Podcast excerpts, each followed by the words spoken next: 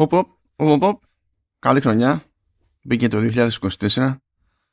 Καλά να είμαστε όλοι, να αντέχουμε, να διακομωδούμε και να ασχολούμαστε με τα αγαπημένα χόμπι, τα δικά μας όχι των άλλων. Γιατί εντάξει έχει και βγαίνει κάποια όρια πιστεύω. Αυτή είναι η πρώτη μου ηχογράφηση True Ending για το 2024 και στην ουσία έχω τελειώσει γενικότερα με τα previews ε, είναι όμως αυτό το πρώτο τελευταίο επεισόδιο από πράγματα που ε, τέλος πάντων συνέβησαν στην Gamescom. Θα πείτε, δεν έχει περάσει τόσος καιρός. Ε, ήθελα να αφήσω αυτή τη συζήτηση για το τέλος. Και βγάζει νόημα να της πάσω στα δύο, διότι είχα το περιθώριο να καθίσω εκεί πέρα για μία ωρίτσα με τον Charles Cecil της Revolution Software, τον δημιουργό των, τον Broken Sword, καλά όχι μόνο, εντάξει, Beneath Steel Sky, Beyond Steel Sky, έχει κάνει και κάποιες συνεργασίες εξωτερικές, όλα τα πράγματα ήταν δύσκολα για τη Revolution ε, και απλά δεν γινόταν να κρατηθώ, εφόσον το, το κατάφερα αυτό το πραγματάκι, αλλά τα θέματα που είχαμε να πιάσουμε ήταν δύο. Απ' τη μία είναι το Broken Sword, το, τέλος πάντων το Reforged, ας το πούμε έτσι, που είναι, είναι το remake του πρώτου πρώτου πρώτου Broken Sword από το μακρινό 1996 με τον υπότιτλο The Shadow of the Templars. Ε, και στην ουσία κολλάμε εκεί πέρα ένα Reforged Υποτίθεται ότι δεν είναι η πρώτη φορά που προκύπτει κάποιο είδους διασκευή του πρώτου και του δεύτερου βασικά Broken Sword. Εδώ μιλάμε για την περίπτωση του, του πρώτου. Ε, έχουμε δει director, SCAD και τα λοιπά σε διάφορες πλατφόρμες, αλλά αυτά πάνω κάτω πάντα βασίζονταν στα αρχικά assets περισσότερο. Και ήταν, εντάξει, πειράζαμε λίγο εδώ, πειράζαμε λίγο εκεί, ε, κόλλαγαμε κάτι που είχε μείνει στην απέξω προηγουμένως, αλλά δεν το βαφτίσαμε remake.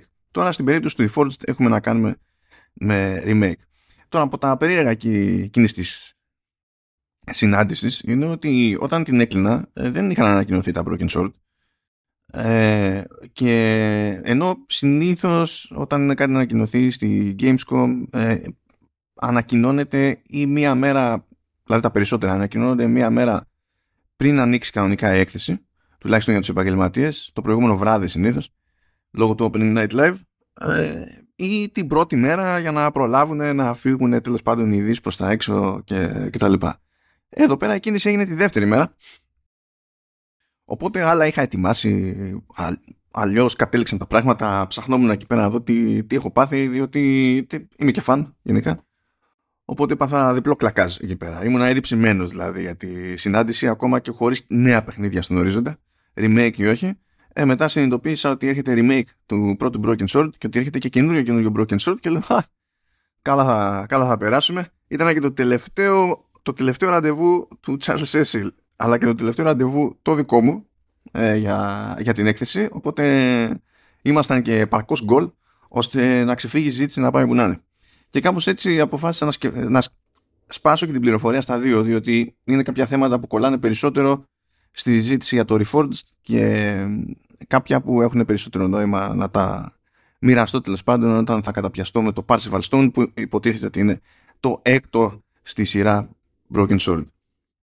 Ειδικά στην περίπτωση του Reforged ε, έχει και λίγο ζουμί παραπάνω το πράγμα διότι ε, πολύ, δηλαδή από την αρχή ήταν ξεκάθαρος ο Cecil άρα και η Revolution Software ότι ε, έχουν χρησιμοποιήσει σε κάποιες περιπτώσεις τη βοήθεια του Generative AI τέλος πάντων για να καταφέρει να γίνει πραγματικότητα αυτή η παραγωγή και μέρος του κόσμου που όταν το άκουσα αυτό άρχισε να, να στραβώνει διότι υπάρχει έτσι μια σχεδόν αντανακλαστική αντίδραση συνήθως σε τέτοιου είδους διευκρινήσεις, ανακοινώσεις και δηλώσεις με το σκεπτικό ότι α, α χρησιμοποιήσει AI και αυτό σημαίνει ότι ενώ πριν για να κάνεις αυτή τη δουλειά θα είχες πάρει κάποια άτομα και αυτά τα άτομα θα βγάζουν κάποια χρήματα για να ζήσουν και τα λοιπά τώρα θες να τη γλιτώσεις ε, και έτσι αντί να κάνεις κάποιες προσλήψεις τέλος πάντων προσπαθείς να βγάλεις το feed από την τρύπα με generative AI. Το οποίο εντάξει το καταλαβαίνω και εγώ δηλαδή όταν ακούω τέτοια πράγματα συνήθως είμαι αυτόματα ψιλοκαχύποπτος ειδικά όταν προέρχονται από μεγάλες εταιρείες. Δεν ήμουν το ίδιο καχύποπτος με τη Revolution Software γιατί ξέρω ότι η Revolution Software δεν είναι μεγάλη εταιρεία. Δηλαδή ε, ε, είναι, εκ των πραγμάτων είναι πάρα πολύ μικρή ε, και έχει παραμείνει μικρή για πρακτικούς και οικονομικούς λόγους και ειδικά μετά τέλος πάντων από ένα στραπάτσο που έφαγε πριν από σχεδόν ή ακριβώς πλέον 20 χρόνια. Στην ουσία μετά το Broken Sword The Angel of Death ε, η Revolution Software ήταν για φούντο. Δηλαδή είχε πρόβλημα οικονομικό κανονικά. Και τότε μπήκε στην ουσία στον πάγο η εταιρεία. Φύγανε άτομα, δεν, δεν έκλεισε η, η εταιρεία, αλλά στην ουσία έκοψε δραστηριότητα. Απλά υπήρχε, ξέρω εγώ, στα χαρτιά.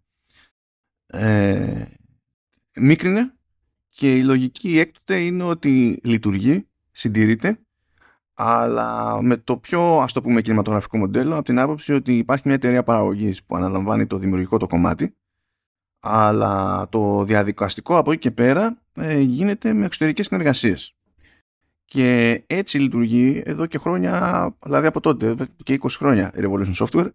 Αλλιώς δεν ήταν καν αυτονόητο ότι θα μπορούσε να βγάλει παιχνίδι με τα χρήματα που θα χρειαζόταν υπό άλλες συνθήκες έτσι, γιατί δεν υπάρχουν συνήθως αυτά τα χρήματα. Και για να καταλάβετε πόσο ορθοπόδησε τέλος πάντων ξανά με αυτή τη νέα μορφή και αυτή τη νέα τάξη πραγμάτων η Revolution, ε, άρχισε να κάνει άλλες συνεργασίες ο, ο ίδιος ο, ο Σέσιλ. Ε, είχε συνεργαστεί σε, ένα, για ένα, σε μια παραγωγή τέλος πάντων ένα παιχνίδι για, που βασιζόταν στο Da Vinci Code. Δηλαδή είχε, είχε επιλέξει με κάτι ξέμπαρκα για τον ίδιο που δεν ήταν ε, στην ουσία ω Revolution Software. Έτσι. Ε, και προέκυψε εκεί πέρα ένα περιθώριο σε κάποια φάση να βγει το πρώτο Broken Sword στο, στο DS με τη βοήθεια της Ubisoft. Και αυτό περπάτησε, έγινε, δηλαδή βοήθησε και η Ubisoft. Δεν έβγαλε ιδιαίτερο χρήμα, αλλά τουλάχιστον δεν έβγαλε ζημιά. Ας το, ας το θέσουμε έτσι. Και όσο ήταν σε αυτή τη φάση τέλος πάντων και εκ των πραγμάτων είχαν εξοικειωθεί σε κάποιο βαθμό και με ε, διεπαφή έτσι αφής για την περίπτωση του, του DS ε, τυχαίνει να, να, να, σκάσει στο προσκήνιο η Apple με αυτή την ασήμαντη όπως έχει αποδειχθεί εμπορικά συσκευή που λέγεται iPhone και ε, κάποιος από την Apple ήταν που έψαξε τον, τον Cecil και την Revolution Software και λέει το και το ξέρω εγώ. και μπαίνουν λοιπόν στη διαδικασία τότε να βγάλουν εκδόσεις των πρώτων καλά, του πρώτου Broken Sword ύστερα και του δεύτερου Broken Sword ε, για iOS που τότε iOS τέλος πάντων τις περισσότερες φορές ή από ένα σημείο και έπειτα με το, με το χαρακτηρισμό HD από πίσω στο, στο τέλος του τίτλου ε, σήμαινε iPhone και iPad ή σχεδόν iPhone και iPad στο, στον αυτόματο. Όχι ότι δεν σημαίνει σήμερα, αλλά τότε δεν είχαν χωριστεί σε iOS και iPadOS τα λειτουργικά. Τέλος πάντων, το σημαντικό σε εκείνη την περίπτωση είναι ότι εκείνες οι παραγωγές πήγαν καλά. Δηλαδή, από ό,τι μου είπε ο άνθρωπος, εκεί βγήκε κανένα φράγκο της προκοπής για να πούνε ότι τέλος πάντων μπορούμε να το πάρουμε αυτό που βγάλαμε εδώ και να προσπαθήσουμε να βγάλουμε νέο Broken Sword. Και έτσι βγήκε το πέμπτο. Που τότε βέβαια ε, δεν ήταν δεν και καλά αρκετό το χρήμα, αλλά έπαιξε και καμπάνια στο Kickstarter, οπότε νομίζω μάζεψαν περίπου ένα εκατομμύριο.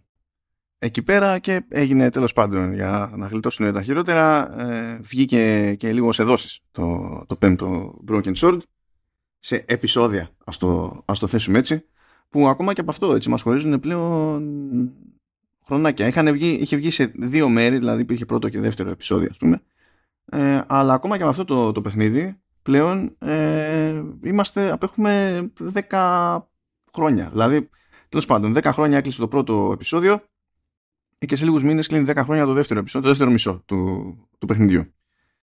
Ε, πήγε λοιπόν και αυτό αρκετά ok, αλλά μετά επανήλθε η Apple σε κάποια φάση και λέει ε, να σας πω, ε, γνωριζόμαστε εδώ, την έχουμε βρει τη μόντα, ετοιμάζουμε αυτό το, αυτή την υπηρεσία που λέγεται Apple Arcade ε, και ενδιαφερόμαστε να κάνουμε κάποιο κονέ. Και από αυτό το κονέ προέκυψε από νωρίς νωρίς. Δηλαδή ήταν ε, σχεδόν με το καλημέρα του Apple Arcade ήρθε το sequel στο Beneath the Steel Sky, το λεγόμενο Beyond Steel Sky. Το οποίο αργότερα, κάποια στιγμή τέλος πάντων, ε, κυκλοφόρησε και σε άλλες πλατφόρμες. Μπορείτε να το βρείτε όπου βολεύεστε στην τελική. Ή σχεδόν που βολεύεστε. δεν ξέρω τι έχει καθένας. Ε, και έτσι χρηματοδοτήθηκε, λέει, ήταν πολύ γεμάτη λέει, η οικονομική στήριξη της Apple στη συγκεκριμένη παραγωγή. Ε, και αυτή τους βγήκε σε καλό και τους βγήκε αρκετά σε καλό ώστε να έχουν το περιθώριο λοιπόν από τη μία ε, να ξεκινήσουν να δουλεύουν στο Reforged που είναι remake του πρώτου παιχνιδιού στη, στη σειρά αλλά να τρέχουν παράλληλα και ε, ένα καινούριο, καινούριο το έκτο κανονικό τέλος πάντων Broken Sword Και κάπως έτσι τέλος πάντων φτάνουμε στη φάση στην οποία βρισκόμαστε τώρα. Αυτό δεν σημαίνει όμως ότι τρέχουν τα λεφτά τους από τα, από τα μπατζάκια. Και κάπως έτσι θα το δέσω τώρα με την υπόθεση του, του AI. Κάποια στοιχεία τώρα έχει τύχει να τα αναφέρω και σε άλλες εκπομπές. Έχει δηλαδή κάποιες πληροφορίες έχω πετάξει σκόρπια και στο μαραθώνιο για το χαμόγελο του παιδιού και, σε, το, και στο Command OS που εκεί πέρα μιλάμε για Apple και καταλαβαίνετε πώς προέκυψε η συζήτηση για Apple εκεί πέρα. Στο, στο Vertical Slice που καλύπτουμε τη βιομηχανία του gaming κτλ. Οπότε ναι, αλλά τώρα έχω έτσι πιο ολοκληρωμένη ε, πληροφορία. Το σκεπτικό λοιπόν στην περίπτωση του Reforged ήταν ε, να πατήσουν στα αρχικά σχέδια να κρατήσουν το ίδιο ε, ύφος, να μην αλλάξει δηλαδή ε, η λογική τέλος πάντων και η νοοτροπία στα, στα εικαστικά αλλά φυσικά θα έπρεπε να ανεβάσουν αναλύσεις, να βελτιώσουν animation και τα συνάφη. Επειδή εκείνα τα σχέδια ήταν χεράτα, η πρώτη σκέψη ήταν ότι εντάξει, να δούμε τι μπορούμε να κάνουμε χεράτα. Αλλά το, από τότε μέχρι σήμερα, στις αναλύσεις του σήμερα για χεράτα frames, όταν δεν μπορείς να πεις θα βάλω, ξέρω εγώ, δεκάδες άτομα τα δουλεύουν σε αυτό, γιατί δεν έχω να τους πληρώσω έτσι κι αλλιώς. Δηλαδή, δεν παίζει αυτό σαν σενάριο. Δεν είναι, δεν είναι πώς μπορώ να γλιτώσω φράγκο για να μείνει φράγκο, είναι πώς μπορώ να γλιτώσω φράγκο ώστε να μπορέσω ε, να βγάλω το remake. Διότι η εναλλακτική είναι δεν βγάζω το remake. Κάνανε λοιπόν εκεί πέρα κάτι πειράματα γενικότερα με, με AI και η αλήθεια είναι ότι σε κάποιες περιπτώσεις τα αφήσανε στην άκρη, ε, ειδικά λες τοπία και τέτοια, γιατί ναι, μεν ήταν καλό το αποτέλεσμα άμα το δούμε έτσι μεμονωμένο, αλλά δεν κόλλαγε με το ύφος αυτό το, το χεράτο έτσι όπως το θέλανε. Οπότε κάνανε κάποια μπρος πίσω. Εκεί που πήξανε περισσότερο, καλά. Προφανώς τώρα με upscale και τα λοιπά για το κομμάτι της ανάλυσης, εκεί γίνει χρήση AI έτσι κι αλλιώς Συμβαίνει και σε καλύτερες οικογένειες. Ε, εκεί που το παίξανε λίγο πιο περίεργα ήταν με τους, με τους χαρακτήρες. Οπότε τι κάνανε, κάνανε μια συνεργασία με το Πανεπιστήμιο του York και έφτιαξαν πρώτα απ' όλα ένα μάτσο σχέδια ως ε, σημεία αναφοράς. Κανονικά δηλαδή τα σχέδια, τα σχέδια που θα φτιάχνανε και για το χεράτο το remake απλά φτιάξανε τέλος πάντων αντί να φτιάξουν 30.000 φτιάξανε 300. Ε, και χρησιμοποίησαν αυτά τα σχέδια για να εκπαιδεύσουν ένα ε, μοντέλο Generative AI στο πανεπιστήμιο με βάση αυτά τα δεδομένα συγκεκριμένα. Δεν θέλανε να χρησιμοποιήσουν ε, μοντέλα άλλων, δεν θέλανε να χρησιμοποιήσουν πράγματα που βασίζονται σε, σε έργο άλλων. Αυτό δημιουργεί και ανοίγματα εκεί για νομικές περιπέτειες και όταν δεν είσαι και τεράστια ομάδα, το τελευταίο που σου λείπει είναι ε, μια νομική περιπέτεια ή παραπάνω. Ακόμα και αυτό βέβαια δεν τους έλυσε τα χέρια πέρα για πέρα, απλά τους γλίτωσε την πολύ την επανάληψη, ειδικά στο animation και στο κομμάτι που έχει να κάνει πιο πολύ με το σώμα των χαρακτήρων. Διότι το μοντέλο δεν τα πήγαινε πολύ καλά με χέρια, το οποίο είναι πρωτότυπο για Generative AI. Εντάξει, αυτό διορθώνεται όσο πάει, αλλά αν σκεφτείτε πότε μπορεί να ξεκίνησε η παραγωγή του Reforged και τι ίσχυε τότε με τις αδυναμίες των μοντέλων, ήταν προβλεπένα που την χάνουν στα χέρια τα, τα, τα μοντέλα αυτά και είχαν θέμα, δεν τους άρεσε και το αποτέλεσμα ε, στο, στο πρόσωπο. Οπότε, στην ουσία, έχουν παίξει πιο πολύ με AI ε, στο, στο animation το σωματικό, ας το πούμε έτσι, και για χέρια και πρόσωπα και μορφασμούς και τα λοιπά, εκεί πέρα έχει μπει χέρι ανθρώπινο κανονικόρατα. Χαρακτηριστικά μου είπε και ο, και ο Σέσιλ ότι Εντάξει, λέει, το πρόσωπο είναι πρόσωπο. Καλύτερα λέει το πρόσωπο να το αναλαμβάνει ένας άνθρωπος χίλιες φορές. Τώρα δεν ξέρω. Μπορεί να το πιστεύει τώρα. Μπορεί να αλλάξουμε όλη γνώμη προχωρώντας. Ποιος ξέρει. Αλλά τέλος πάντων, σας λέω πώς μου, το, πώς μου το μετέφερε. Και είχε έτσι τόση λίγο, διότι ε, είχε φάει ήδη κρά online. Εγώ λόγω ε, πυγμένου προγράμματος δεν είχα πάρει χαμπάρι ότι είχε φάει κρά. Και του λέω προφανώς και θα μιλήσουμε για AI. Λέω, χωρίς να ξέρω ότι υπάρχουν αυτές οι δύο παραγωγές ε, είχα σκοπό να ανοίξω κουβέντα για AI στο πιο θεωρητικό έτσι και γενικόλογο ε, επίπεδο αλλά τώρα που διά, διάβασα και αυτά που διάβασα λέω πριν να έρθω εδώ πέρα λέω πιο βάλετε να κάνουμε κουβέντα για AI και είχε σφιχτεί διότι πίστευε ότι παίζει να είμαι άλλος ένας μπριζωμένος τέλος πάντων που θα τον κράξει σε αυτή την, την περίπτωση αλλά δεν βλέπω το λόγο ε, γι' αυτό ακριβώς που είπα και προηγουμένως. Δηλαδή η εναλλακτική δεν είναι ε, ε, περισσότερες προσλήψεις, η εναλλακτική είναι δεν βγαίνει το reforged. Και σε τέτοιες περιπτώσεις είναι λίγο δύσκολο να τον κακίσω τον άλλον τέλος πάντων για το ότι δεν προσπαθεί να το κάνει με τον δυσκολότερο και ακριβότερο τρόπο. Στην πράξη καταλήγει όλο αυτό το πράγμα τέλος πάντων με τα δικά τους τα, τα μοντέλα να είναι περισσότερο άλλο ένα εργαλείο παρά κάτι τέλος πάντων που προξενεί ζημιά. Τώρα μπορούμε, αν είναι να κάνουμε μια συζήτηση σχετικά με το που μπορεί να υπάρχει ενδεχόμενη ζημιά, είναι στο κομμάτι των εξωτερικών συνεργασιών. Διότι όταν συνεργάζεται με εξωτερικούς, ε, ο εξωτερικός μπορεί να είναι μεμονωμένος. Έχουν κάποιους γνωστούς, λέμε τους οποίους δουλεύουν πολλά χρόνια έτσι κι αλλιώς. Ε, αλλά όταν έρχεται ε, ένα στούντιο που στην ουσία λειτουργεί ως εργολάβος και λέει ότι το έχουμε εμεί, σε νοιάζει, ξέρω, θα βρούμε εμείς τα άτομα, θα κάνουμε, θα δείξουμε. Αυτό σημαίνει ότι μπορεί εκεί να ε, προσλαμβάνει ε, και να, και να απολύει τέλος πάντων περιοδικά ανάλογα με τις ανάγκες του, του στούντιο. Που αυτό είναι γενικότερη παθογένεια στο game development. Ε, ούτε εκείνο είναι ωραίο. Ε, αλλά if not that, then what? Έτσι όπως είναι τα, τα πράγματα. Τέλος πάντων, αυτή είναι μια διαφορετική συζήτηση ε, που δεν έχει να κάνει συγκεκριμένα με την Evolution Software. Τώρα, προχωρώντας όμως, να πούμε έτσι και τίποτα πιο συγκεκριμένο για την περίπτωση του, του Reforged, είχε πλάκα ο, ο κύριος Σέσιλ, ε, διότι έλεγε ε, για πρώτη φορά θα βάλουμε χέρι λέει, σε κάποιες λεπτομέρειες για να διορθώσουμε λέει, κάποια θέματα ε, ασυνέχειας που δεν τα είχαμε φτιάξει ποτέ. Και λέει δεν είναι ότι ενοχλούσαν κάποιον ας πούμε ή ενοχλούσαν τον κόσμο. Είναι ότι πρωτίστως ενοχλούσαν εμένα. Ακόμα δηλαδή μιλάμε και για πράγματα που δεν ε, έχω ακούσει κανένα να διαμαρτύρεται λέει αυτά τα πράγματα. Όπως π.χ. αν έχετε παίξει το πρωτότυπο θα θυμάστε που χρειάζεται σε κάποια φάση να σκαρφαλώσει ο Τζορτ Στόμπαρντ ε, είναι στο πίσω μέρος είναι σε μια αλέα που λέει ο, ο λαός. Ε, και είναι να σκαρφαλώσει εκεί ε, ε, πάνω, με τη βοήθεια σωλήνα κτλ. Αλλά το θέμα είναι ότι αυτό που βλέπουμε και κάνει δεν, δεν στέκει, διότι υπονοεί ότι ο, ο, το, το μέταλλο ε, της σωλήνωσης φτάνει πιο πάνω από εκεί που βλέπουμε εμείς ότι τελειώνει. Δεν, δεν νομίζω ότι τύχεται και κανένας από αυτή τη, την ασυνέχεια, αλλά δεν τον ένοιαζε, μπήκε στη διαδικασία και λέει: Όχι, εγώ θα το φτιάξω. Ή στην έκρηξη με την οποία πάνω κάτω ξεκινάνε όλα εκεί στο, στο ε, παριζιάνικο καφέ. Ε, που τέλος πάντων ε, έχουν φροντίσει να εμφανίζεται αλλιώς η καρέκλα στην οποία έκατσε η, το, το βαλτσάκι και το βαλτσάκι κάτσανε τα κριτικά και έσκασε για να φαίνεται από το στυλ της θωράς εκεί ότι είναι φως φανάρι πως εκείνο ήταν το σημείο στο οποίο έγινε η, η έκρηξη.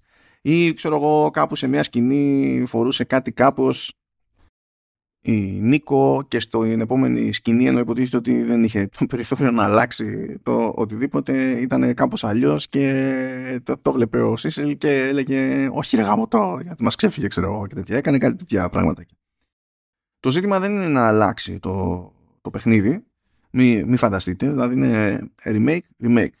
Πιο πολύ φαντάζομαι είναι με τη λογική την κλασική τέτοιου είδους remake ότι κάπως πρέπει να θυμηθεί το ευρύτερο κοινό ε, χωρίς να μπούμε φυλακή από τα χρέη την ύπαρξη ενός franchise το οποίο κατά μία έννοια είναι στον πάγο. Δηλαδή όταν το πιο πρόσφατο Broken Sword κλείνει 10 χρόνια ε, δεν είναι αυτονόητο ότι ε, όλοι αυτοί εκεί έξω που ψάχνονται για games ε, θυμούνται ή είχαν πάρει, πάρει, είχαν πάρει ποτέ ότι υπάρχει το Broken Sword για το κάθε Broken Sword. Μην κοιτάτε τώρα εμείς που θυμόμαστε. Αυτό είναι άλλο καπέλο, έτσι. Γιατί σε 10 χρόνια έχουν μπει στο, στο χώρο νέοι καταναλωτές που δεν.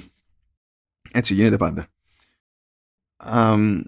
οπότε ε, σκεφτήκανε τέλος πάντων να δούνε ε, πώς μπορούν να πατήσουν στο Reforged για να πειραματιστούν ε, με δεδομένο ότι η ιστορία, χαρακτήρες και τα λοιπά ξέρω εγώ είναι στάνταρ δεν θα πάνε να τα πειράξουν στα σοβαρά ε, πώς μπορούν να, να πειραματιστούν λίγο με τη λογική του point and click και ε, κάνανε λέει και κάποιες δοκιμές σε κάποια φάση και συνειδητοποίησαν έντρομοι. Έτσι, έτσι μου το είπε. Έτσι, ήμασταν, λέει, ήμασταν λέει horrified. Ε, συνειδητοποίησαμε ότι ο κόσμος δυσκολευόταν να πιάσει τη λογική των βασικών μηχανισμών ενός point and click adventure που για μας δεν, δεν είναι τίποτα ε, και είδαμε και κόσμο να χάνεται, να χάνεται λέει τελείως τη διαχείριση του, του, του inventory. Και εντάξει, έκλεγα λίγο μέσα μου, αλλά έτσι είναι αυτά. Είναι άμα δείτε παιδάκι να του δίνετε περιοδικό ε, και ε, βάζει δάχτυλο πάνω στο εξώφυλλο, το σέρνει και ε, περιμένει να γίνει κάτι έτσι όπως γίνεται σε ένα iPad και σοκάρεται όταν δεν γίνεται κάτι τέτοιο, αρχίζετε και καταλαβαίνετε ότι είναι, είναι, είναι τα της εποχής. Δεν φταίει κανένας, τα πράγματα είναι αυτά που είναι.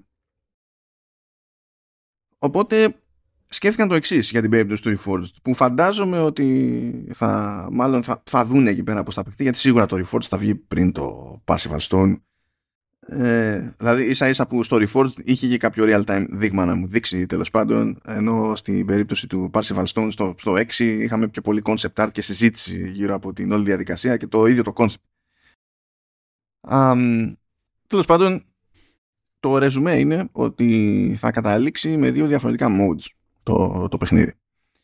Το ένα θα είναι το classic mode και θα παίζεται όπως ακριβώς παίζονταν έτσι αλλιώς όλα αυτά τα χρόνια το παιχνίδι με τη λογική του τυπικού που είναι κλικ. Κάνα πρόβλημα, δηλαδή αυτό. Αυτό κατά μία έννοια είναι το δύσκολο mode, ας το θέσουμε έτσι. Γιατί θα υπάρχει και το, ας το πούμε story mode. Τώρα πάνω και η συζήτηση το λέγαμε story mode, δεν ξέρω αν θα κρατήσει αυτή τη στάμπα στο τελείωμα. Μπορεί να, αυτό είναι θέμα branding, εντάξει. Αλλά ας το πούμε και τώρα story mode για να συνεννοηθούμε. Από εκεί πέρα δεν αλλάζει η γενικότερη λογική με την οποία ε, λειτουργεί το παιχνίδι. Απλά ε, ε, παίζανε δύο, δύο σκέψεις. Η μία σκέψη είναι ότι πρέπει να υπολογίσουμε λίγο εξ αρχής πώς βγάζουν νόημα κάποια πράγματα σε περιβάλλον αφής, διότι προφανέστατα η φιλοδοξία είναι να σκάσει δεξιά και αριστερά αυτό το remake.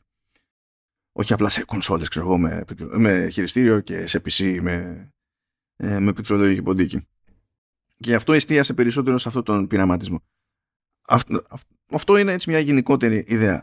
από την άλλη, ε, δεν ήθελαν να μπλέξουν λέει, με hint system. Με το σκεπτικό ότι ε, ο παίκτης αισθάνεται λίγο άβολα, λίγο άσχημα όταν νιώθει πως αναγκάζει να χρησιμοποιήσει το hint system που του παρέχει κάποιο παιχνίδι νιώθει ότι του δίνει τέλος πάντων ε, μασημένη τροφή και ότι αυτό είναι έτσι ένα, ε, μια δυσάρεστη αίσθηση, ένα δυσάρεστο σχόλιο προς τον εαυτό του, δηλαδή το, προς τον ίδιο τον, τον παίκτη.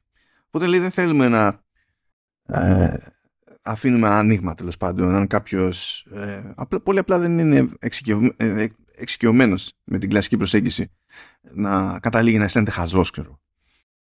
Και αυτό που σκέφτηκαν είναι ότι ε, έστω μπαίνουμε σε μια σκηνή, υπάρχει μια οθόνη και υπάρχουν κάποια points of interest με τα οποία μπορούμε να κάνουμε interact ε, αυτά ε, θα γίνονται ελαφρώς, θα, θα τονίζονται ελαφρώς.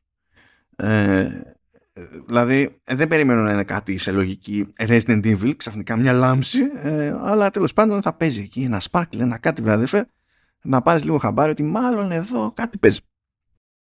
Αυτό δεν σημαίνει ότι θα πηγαίνει και θα δείχνει ποια, ποια είναι τα κέρια σημεία ενδιαφέροντος για interaction, αλλά ποια είναι γενικά τα σημεία που είναι, είναι interactive. Αυτό είναι το πρώτο βήμα σε αυτή την προσέγγιση. Το δεύτερο βήμα είναι πως, ωραία, πηγαίνει ο παίκτης τέλος πάντων και κάνει interact. Έτσι. Αν αυτό το σημείο στο οποίο, μπορεί να είναι αντικείμενο, μπορεί να είναι χαρακτήρας, ναι. αν αυτό το point of interest ε, είναι κέριο για την επίλυση του όποιου γρίφου τέλος πάντων και για να καταφέρει να πάει στο επόμενο βήμα του παιχνιδιού ο παίκτης, ε, τότε δεν θα χάνει το highlight. Δεν θα χάνει το, τον τονισμό του τέλος πάντων στο, στο μάτι.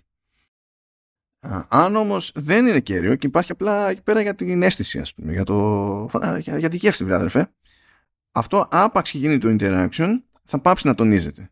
Οπότε κάποιος μπορεί να εξερευνήσει μια σκηνή και σιγά σιγά να βλέπει ότι μένουν λιγότερα και λιγότερα σημεία τα οποία τονίζονται και να κατανοεί ότι κάπως κάτι πρέπει να κάνει με αυτά ε, τα, τα συγκεκριμένα για να καταφέρει να, να προχωρήσει. Οπότε πιστεύω ότι όλο αυτό θα κριθεί στην πράξη από το πόσο έντονος θα είναι αυτός ο τονισμός, πόσο μέσα στη μάπα θα είναι αυτή η επισήμανση διότι αν είναι και έντονη τότε δεν θεωρώ αυτονόητο πως γλιτώνει ο παίκτης την εντύπωση ότι ξέρω εγώ είναι ανεπαρκής ρε παιδί μου και του το δίνουν εκεί πέρα λίγο λίγο είναι σημαντικό να επιτευχθεί μια ισορροπία τέτοια ώστε να μένει η αίσθηση πως ε, ξεκαθαρίζει εξερευνώντας τέλος πάντων ο παίκτης ε, το προς τα που έχει νόημα να στρέψει την προσοχή του για να προχωρήσει. Τώρα, για να κλείσω έτσι κάνοντας περίπου έτσι μια παράκαμψη για να γυρίσω πάλι λίγο προς τα πίσω ε, γιατί είπαμε για AI, είπαμε για το πώς προσέγγισαν το, το artwork, που μπαίνει χέρι, που δεν μπαίνει χέρι, ποιος ήταν ε, ο στόχος, είπαμε λίγο εδώ πέρα για το πώς να πειραματιστούν με, με μηχανισμούς ώστε να βοηθήσουν τους λιγότερο εξοικειωμένους και να μην έχουν και γκρίνια τους πιο εξοικειωμένους. Να πω ότι τουλάχιστον στο μάτι το αποτέλεσμα είναι, είναι πολύ όμορφο με τρόπο που είναι, φαίνεται απόλυτα πιστός ε, στο, στο πρωτότυπο. Και εμένα προσωπικά που τέλος πάντων είμαι και φαν μέσα όλα ε, με βάλεις αρκετά καλά από την άποψη ότι ε, πλέον δηλαδή δεν είναι δεν είναι κανένα μυστικό ότι σχεδόν κανένας δεν μπαίνει στην διαδικασία πια να, να, να αναλάβει καθαρά 2D animation ας πούμε επίπεδου θα μπλέξουν 2D με 3D ανάλογα με το τι βολεύει από άψη κόπου, ε, χρόνου, διαθέσιμων πόρων, είτε μιλάμε για ανθρώπινο δυναμικό, είτε μιλάμε για διαθέσιμο χρήμα και, και πάει λέγοντας. Και ο κανόνας είναι να καταλήγουμε με ένα ανάμεικτο πράγμα που κυνηγάει όμως ένα ύφος που να είναι 2D. Εδώ καταλήγουμε, δηλαδή καταλήγουμε, εδώ ξεκινήσαμε τότε σε 2D και θα μείνουμε σε 2D και η δουλειά που έχει γίνει έχει γίνει για να πιάσουμε ένα fidelity το οποίο επίσης δεν είναι αυτονόητο ούτε στα 2D adventures ούτε στο 2D animation σε οποιαδήποτε μορφή. Και να πω την αμαρτία μου έχει λείψει λίγο αυτό σαν, σαν φάση. Οπότε το ότι ε, πιάνουν την αίσθηση που είχε τότε και μιλάω για, την, έτσι, μιλάω για την αίσθηση γιατί το ζήτημα είναι ότι εντάξει τώρα μιλάμε, μας χωρίζουν το, τόσα χρόνια και το σημαντικότερο στις ίδιες περιπτώσεις είναι να πιάνεις την αίσθηση παρά να είσαι 100% πιστός ας πούμε per pixel. Αλλά το πιάνουν αυτό το πράγμα. Και έχει καταλήξει ενώ τότε το, το 2D animation στα adventure να είναι το, το standard έχει καταλήξει τώρα το 2D animation κοινικά.